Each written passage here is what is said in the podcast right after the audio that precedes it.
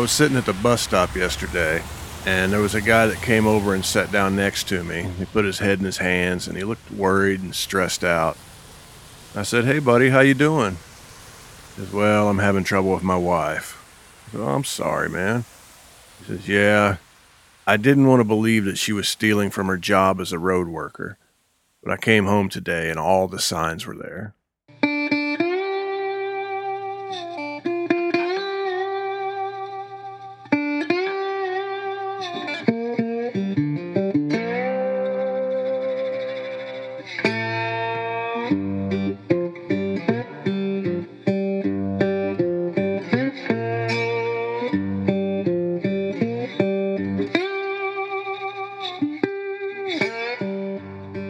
Friends. This is Otis Gibbs, and you're listening to Thanks for Giving a Damn. I'm sitting here in my living room in East Nashville, Tennessee, and I have my cat Frankie sitting right next to me helping me out. This is a personal journal. This is a bit of an experiment. I like to say right up front that I haven't the slightest idea what I'm doing, but I decided to do it anyway. And this show was founded with the idea that there are only two people in art that matter there's the creative individual and the person experiencing it and everything else is an artificial filter. This is a way for me to share things with you guys without any filters whatsoever. My guest this week is Matthew Ryan. Matthew is a singer, songwriter who lives in Beaver, Pennsylvania. You can find out everything you need to know about Matthew at MatthewRyanOnline.com. I hadn't seen Matthew in a while since he left uh, Nashville for Beaver, Pennsylvania. And uh, our buddy Glenn put together a gig somewhere outside of town and had me and Matthew play. So the night before we did that gig, and it was really, really good. It was in a little small steel town, and the people in the crowd were just really appreciative.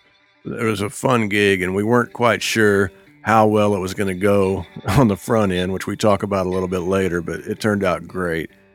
And the next morning, I went over to Matthew's house, and we sat out on the front porch and had this conversation. So you can hear birds in the background, and hopefully it's not too distracting. I think it kind of adds to it.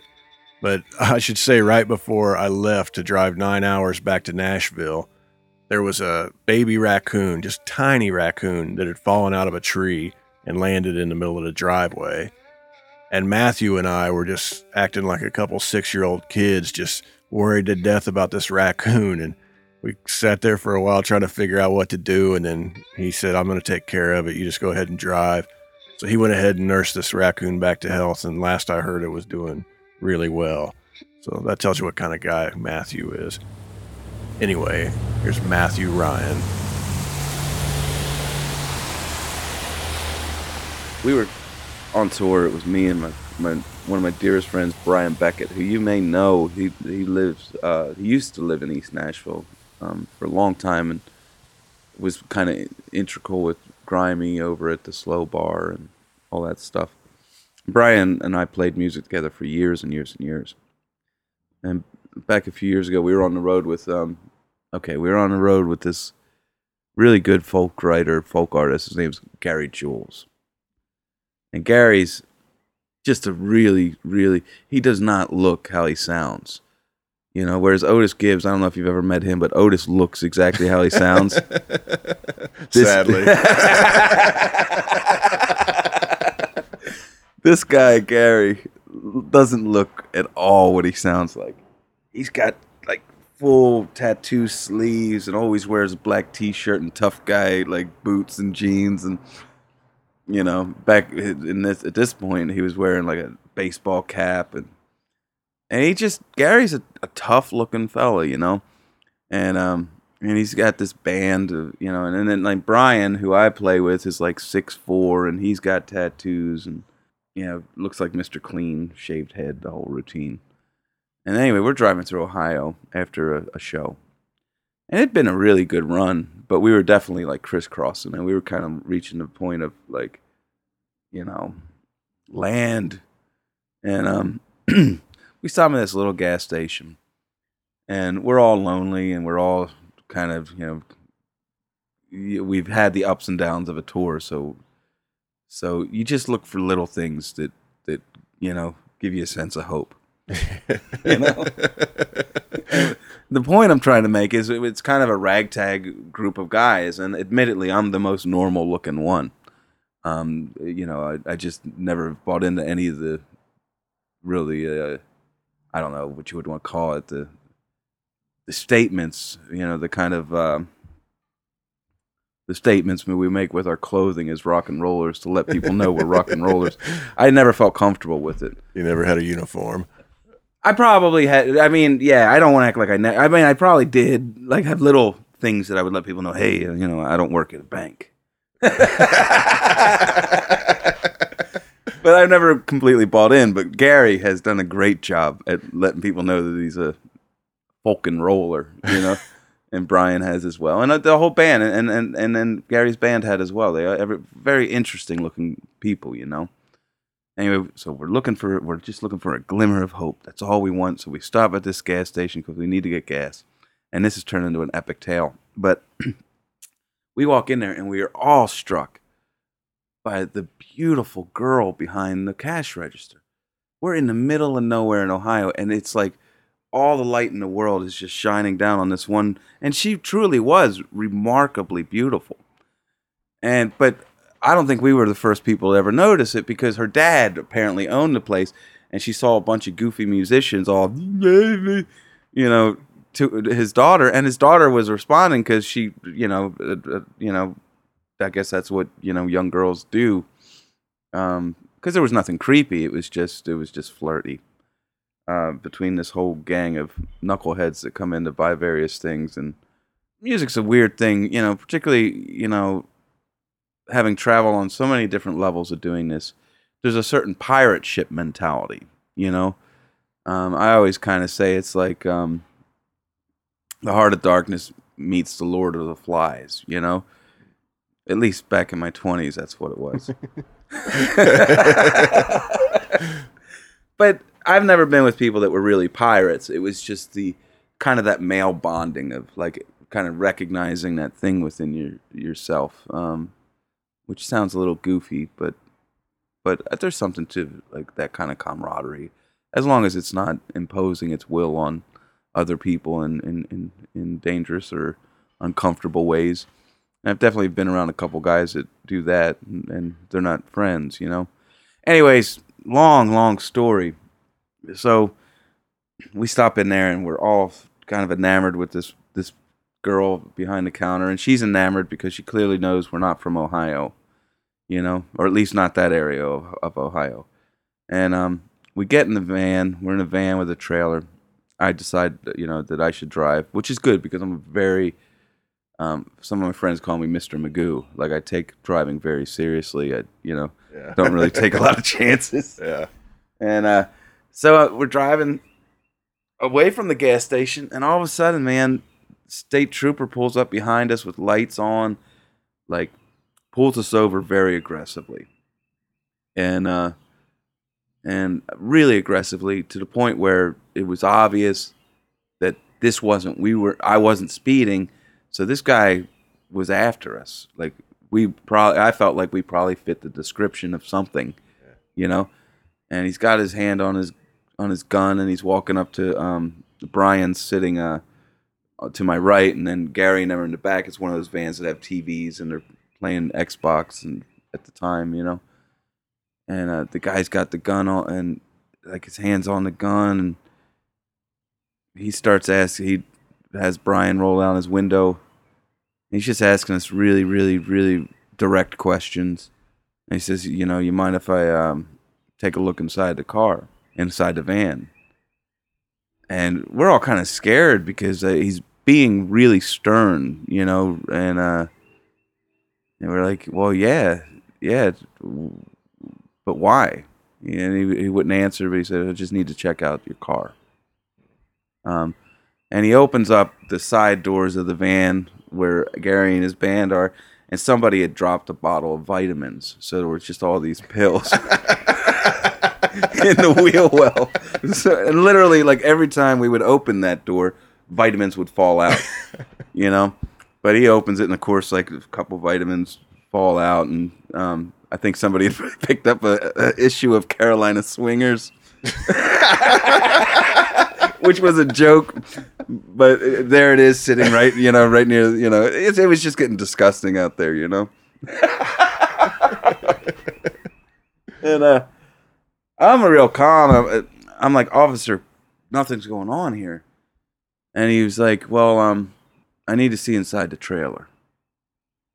And I'm like, absolutely. So I get out of the car and I walk around and and I can tell like the guy is looking at me and and and, and he's kind of going, this guy doesn't, you know, it's not adding up. So I can feel the officers start to relax, like something's not adding up. Anyway, so this is like a really long story and it can be bet- told better by other people because it was really tense for a very long time. And the cop was tense and we were tense and it was, you know, and there were, it looked like drugs, they were vitamins, you know, and it, he, we, I, oh, oh, sorry, and I opened up the trailer and, and there's nothing but gear in there. And he's, you know, he, he's immediately like, and, and he says to me, okay, I figured out what happened here. And I was like, I, I don't know what you're talking about. He said, listen, he said, you stopped at the gas station back there. I said, yeah, yeah, we, we did. He said, the guy called and said, eh, as you guys were pulling off, he heard somebody screaming from your trailer in a female voice, help, they're trying to kill me. so I didn't explain it really well, but while we were all flirting with his daughter, I can remember seeing him kind of peek around the corner, all kind of, you know, like beady eyed, like, oh, here we go. And uh, this was, I guess, his revenge, like, you know. And apparently the state trooper had, had done something similar before.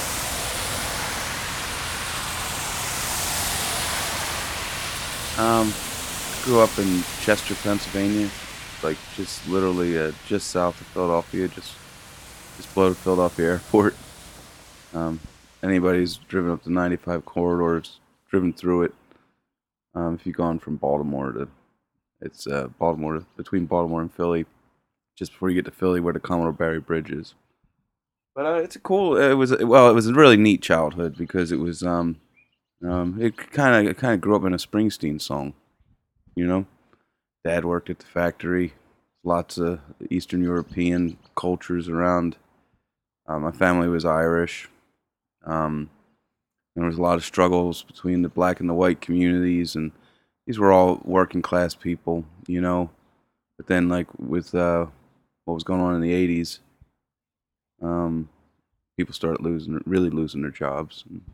things started getting a little weird. But literally grew up in uh, uh, um, just it's so funny. I didn't think of where I grew up as a river town, but actually the, the Delaware River was only a few miles away. But our neighborhood butted right up next to the BP plant, and that was just huge. And it was you know you didn't think past the BP plant, but then just on the other side of the BP plant was the Delaware River. Well, how did you start playing music? Uh, I, you know, I started fantasizing about music before I started playing music. You know, I just loved it so much and listened to it. Luckily, I I feel well, at least I hope you know that like I believe actually that my parents had good taste, so I got exposed to like a lot of really what I consider the great music. You know, um, you know, I mean, my folks loved Leonard Cohen and Bob Dylan and Willie Nelson and Kris Kristofferson and and Bruce Springsteen and some stuff I don't love quite as much, but I still think is part of the great music, you know. They were all extensions of that, you know, Fleetwood Mac. My mom loved Fleetwood Mac. I think out of my, my folks' music, Springsteen was the first one that really spoke to me because it sounds kind of goofy, you know. I don't mean to keep referencing it, but it really sounded like where I was from, you know, the, the stuff he was writing about and the people he was writing about. Um, and at that time, in the 80s, and you might identify with this, Otis. I, I don't know. Um, there was that um, sense of pride about being um, working class. And even though Springsteen in particular didn't really write about it, there was no romanticism. And there was still a sense of like, this is, this is how it is for us. You know? Um, that's vague. I guess if you, if you know early Springsteen records and you grow up in an area like that, you probably know exactly what I'm talking about. Um, my uh, that's a really strange story, and like over the years has gotten stranger. Because I, I thought I went down to Nashville for completely different reasons than I actually did. My love of music was such that when I started to find my the, my own records that I loved, uh, which were like the Replacements, were a huge band for me, and then there was some kind of more I guess art rock stuff. I, I guess art school rock like Jesus and Mary Chain and Blue Nile, who I I still listen to. I think it's just beautiful music. It's kind of like a I think as close to Sinatra as like our, you know, at least the generation of music I grew up with, as close to Sinatra as genuinely in spirit, as close to Sinatra as anything I've heard. Um, the singer for Blue Nile's name is Paul Buchanan, and I don't know. I mean, I was drawn to that stuff. Uh, The reason I bring all that up is that I really listened to those records and was amazed that people that created those things existed and hung out. So I guess, you know, I didn't even really think about Nashville as a country music town. It wasn't even it just seemed like a place first of all where my real dad lived and uh who I'd I'd known but didn't really know and I think that I had a real curiosity about him. Um, but also he happened to live in this place where music resided and to me that was very seductive. I wanted to see I wanted to see if like the people I heard in records were as beautiful as a community as they were, you know. I assumed that they were. Did your was your dad involved in music? Yeah, yeah. My dad's a my dad. Uh, my dad's a, a songwriter. Um, and he's he's actually I you know I mean it's hard for me to be objective. He's my dad, and all the feelings I have people have about their dads, you know. Um, but I think he's a very fine songwriter. I mean, it was very um for our family. It was a really the proudest moment was uh, George Jones recorded one of my dad's songs. Really? Yeah, and that Wow, that's huge. yeah, it really is, and isn't it funny? You know, like, um 'cause again, like I said, uh, at home, my my my mom and and um, I guess he's my stepdad, but I don't think of him that way. I think of him as my dad because he was there when I was so young. This is where it gets confusing. I have two dads, um, but they were both uh, instrumental people for different reasons. You know, my dad, my stepdad was the constant, worked hard. You know, kind of guy you, you know, you uh, you just kind of watch and and uh, and, and see those things you don't want to be and see those things you do want to be from because he's there every day. You know. And my real dad, or my biological dad, was a, a creative. He was gone. You know, there's there is a certain creative that does that. They're just gone. Right. You know, Woody Guthrie, I've heard stories about. you know, but I don't want to give the wrong impression of my dad. No, Anyway, George Jones recorded one of his songs, and it was a huge, huge thing for our family. We were all very proud. You know, that's that's beyond. I think it was the first time I realized, wow, you can actually, this actually happens. You know. So I went down there for a bunch of reasons. I worked at Tower Records when I first moved down there. It was and again, it was part of that thing of wanting to be involved in what I thought the culture of music was, and what I thought the community was like. And there were people that lived up to that, and that I, I still um, have an immense amount of love for. Um, there was a guy named Tom Demelon that was one of my supervisors, and he was so, so just really a really kind guy. And me and Todd Olhauser, who run, uh, owns the uh, Mercy Lounge, we became friends. That back then he was the he was he did security. And that's where me and todd met you know? And um here the funny thing was is that i felt like it's so funny because i'm talking about the early 90s you know which wasn't that long ago but yeah you know it was it was kind of the last century you know? And to me i was on this uh on this great exploration of the mid south you know which seemed worlds away from the northeast. And it was. It was more different then than it is now. Um, i remember people thinking i was canadian because i really had a thick northeastern accent when i first moved down there. Um, and i can remember hearing more of of the real southern drawl than i do now when i'm around in nashville. Um, it was a great time. And uh, it was really neat to start to meet people music is such an amazing thing. Um, you know the way that it can connect people with this kind of i mean it's just this completely unquestionable faith in each other simply because they like the same song.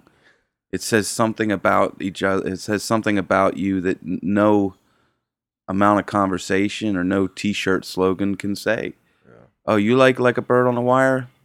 Me too That's beautiful. And then you can have, you know, you know, it, it goes on and on about the things that way music can connect you. You know, and I loved that. I really did. It's like when you start dating somebody and you see their record collection. It's a definitive moment. Oh yeah, if there's NK, what is it? NKOTB, New Kids on the Block in there, you're kind of like, either they've got a great sense of humor or we got like got a problem. you know. You know.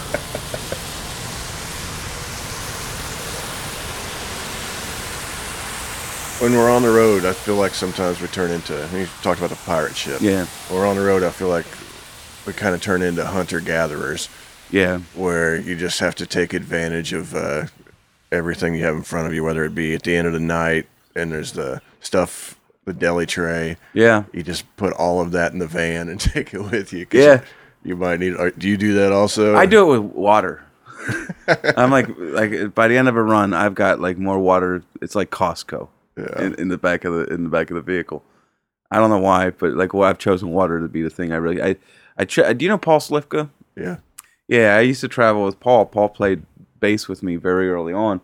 Now he's one of the worst hunter gatherers you ever want to travel with because he actually picks up chandeliers, like small, like. Um, it used to drive us crazy, man. Like we had to put a section of the van for Paul to buy antiques, but it was never just like, "Oh, that's cool, Paul. That letter opener is great." It was like, you know, a chest of drawers or like a, a, a chandelier, you know. yeah. So yes, we do become hunters gatherers out there. I can't leave a hotel room without getting all the soap. if there's pencils, you know, or paper, I have to take all of that stuff. I'm not so wild about the soap or the shampoo, but I do take the pencils and paper. It's excellent. You know, you ne- you never know when you're gonna have to write something down. Well, we do write. things. yeah, yeah, yeah. I did tour with Lucinda, and I um, I had actually not realized, you know, Lucinda Williams is a name that any songwriter I think hears, and and you should explore if you haven't. It, it's like uh, personally, I, I think Lucinda's well, is one of the finest songwriters, period. Uh, particularly in these last, uh, not particularly anything. She's just a great songwriter, and she's a great, honest, genu- uh, like an honest talent. And that sounds so goofy when you say stuff like that, but you know the difference when you hear somebody like Lucinda versus some other things. There's a um, I want to use the word authenticity, but these words are used so often, you know. But Lucinda is that, and um, and I was really met Lucinda very early on in Nashville. Um, we used to play in a little pizza shop on the west side called Guido's, and it was me and a handful of friends, David Mead, some other folks that I I still love dearly. I say David because David and I, excuse me, have been friends for a long time, and and we have completely different music. Other than it does have some degree of pop aspirations as in popular music. I'd met Lucinda then, and um, I remember meeting her and thinking like I think it was the first time I really came in contact uh, with the entirety of an artist. See, a lot of people they they they have defenses up, and so you can meet somebody and you can kind of think, oh, maybe they're an artist or maybe they're creative. But the people that don't have any defensives up are beautiful and raw, whether they're on stage or they're um or they're sitting in a pizza shop. You know, and Lucinda is one of those people that it's always very obvious that that meeting her is like walking into a I don't know haunted house. You know, but it's not like a not a evil. There's oh God, the metaphors are so bad. You know, it's not a dark place. It's just a it's just a uh, a place where there's a lot of energy and and and it flies around. You know. So I remember meeting her and being so blown away because you felt like you were in the presence of something that was both dangerous and something that was comforting simultaneously. Like, but I think the thing that's you know that I think I would want to express about her, Lucinda's exactly who she appears to be, you know, and uh, and I love that about her. She's one of the few artists, and there's a handful of them that I've met, and having met them, the work wasn't damaged by in the least. In fact, the work was the work that they do was enhanced by the reality of coming in contact with with that human. And I think it's essentially because of a absolute honesty about who they are. And I think that's one of the bravest things um, any human can do. You don't have to be an artist to live within or express absolute honesty about yourself. Um, we live in a world where there's so much information and there's there's an assault on our perceptions of ourselves and on what we what we should want, what we should desire, what we need. We're assaulted with that. But to see somebody powerful within all the directions that one's humanity can pull them is is really a beautiful thing to be in the presence of without any of the artifice of modern culture. Like yeah, you know, Lucinda loves pretty things and she she'll do her hair and and she'll wear like a jacket that's, you know, you know, uh, going to catch light, you know. But really, beyond all those things that we do, she is still absolutely vulnerable and strong within that vulnerability. And I find that I find that absolutely inspiring.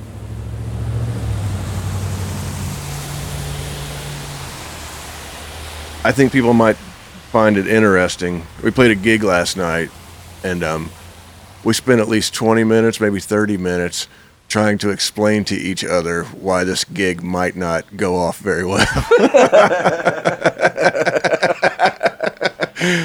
we, we we ran down every scenario of all the bad things that might happen to make it a bad night. Yeah.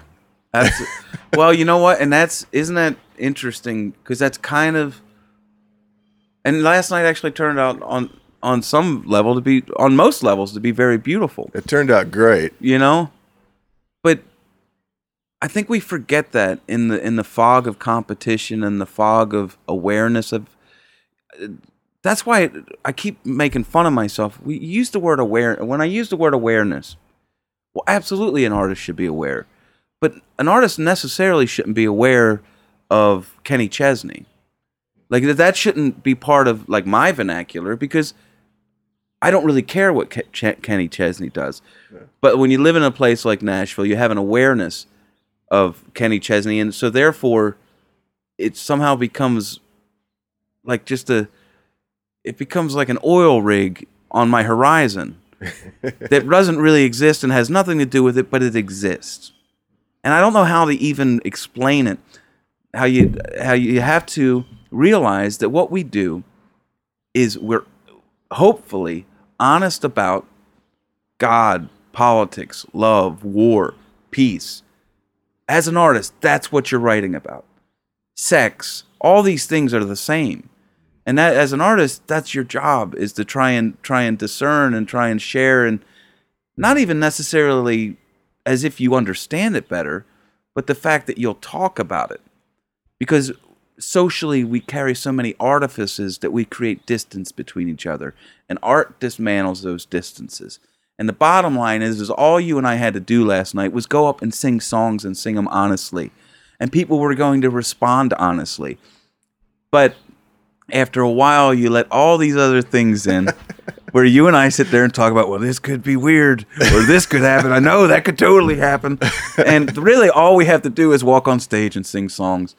And I I never found myself more happy or more content than when I was doing that but whenever I started thinking about all these other things all these peripheral things that really mean nothing but somehow started to occupy a space in me that felt like the death of art and so my goal now is to dismantle that. So, it, and part of that meant I had to leave Nashville because the bottom line is, you know, I don't care what Kenny Chesney's doing.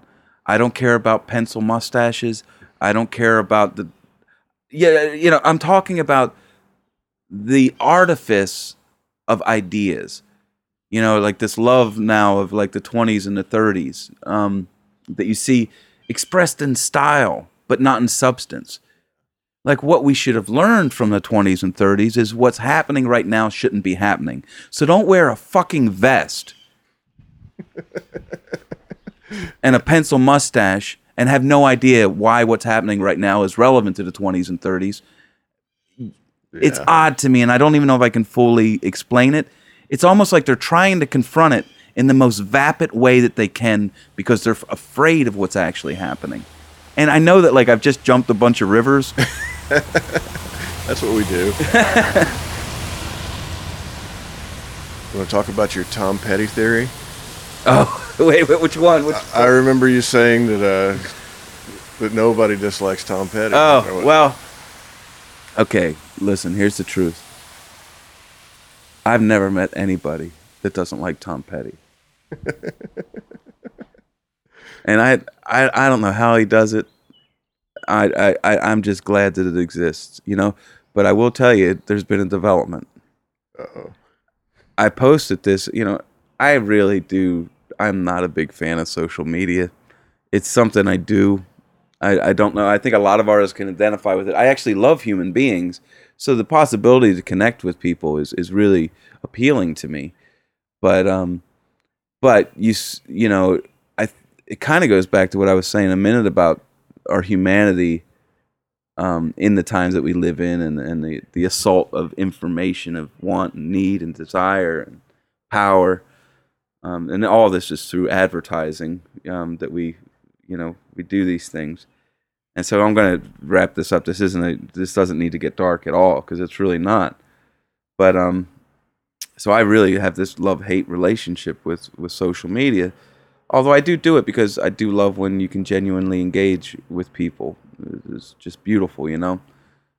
S- too often we see it done for the sake of uh in just simply engagement ultimately like to you know pry a dollar from somebody or two you know um, so that's why i kind of resist it because sometimes you can't tell the difference is what i'm trying to say um, and i don't know it gets harder and harder to discern you know like i said about the word authenticity it's so funny that the inauthentic don't take the hit the word authenticity takes the hit which is really fucked up but I had posted on Facebook. This is my way of apologizing to them that I post. That all that is about me uh, apologizing about posting this on Facebook.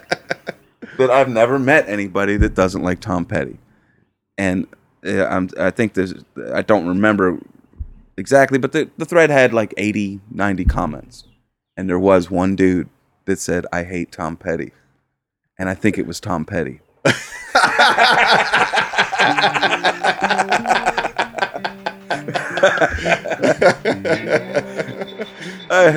There's, there's always one person who secretly loves it but can't admit it out Right. loud because they have to be Right. the one dissenting opinion. And then maybe that's Tom Petty. I appreciate you inviting me onto your porch, and it's great to see you again, man. It's great to see you, Otis. I wish I were more concise, man. Well, I, I'm really. I wish I was more drawn out. I get to drive nine hours back to Nashville Yeah. now, so. Anyway.